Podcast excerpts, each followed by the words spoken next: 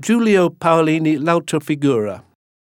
What an elegant, if enigmatic, work this is!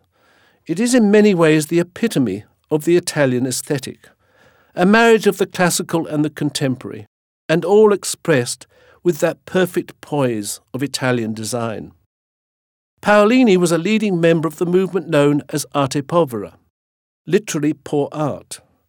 That was a loose collaboration of principally Italian artists who, in the 1970s and 80s, sought to disturb the equanimity of the world of fine art, to challenge that refinement and aloofness through the use of found objects and base materials.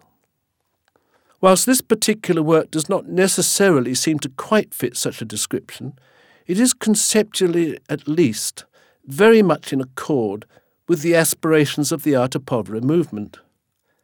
And since it is made simply of plaster, it might be said that it is not inscribed with the kind of immortality that is sought in the condition of fine art.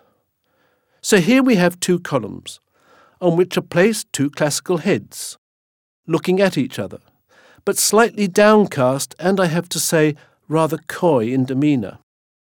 There is, too, a hint of vanity about these two heads, and between them lie the fragments of a shattered third head. And no, it is deliberate, not an accident. Is this the fragility of nature or beauty or vanity? Or is it just the Arte Povera movement shattering a pious regard for the past?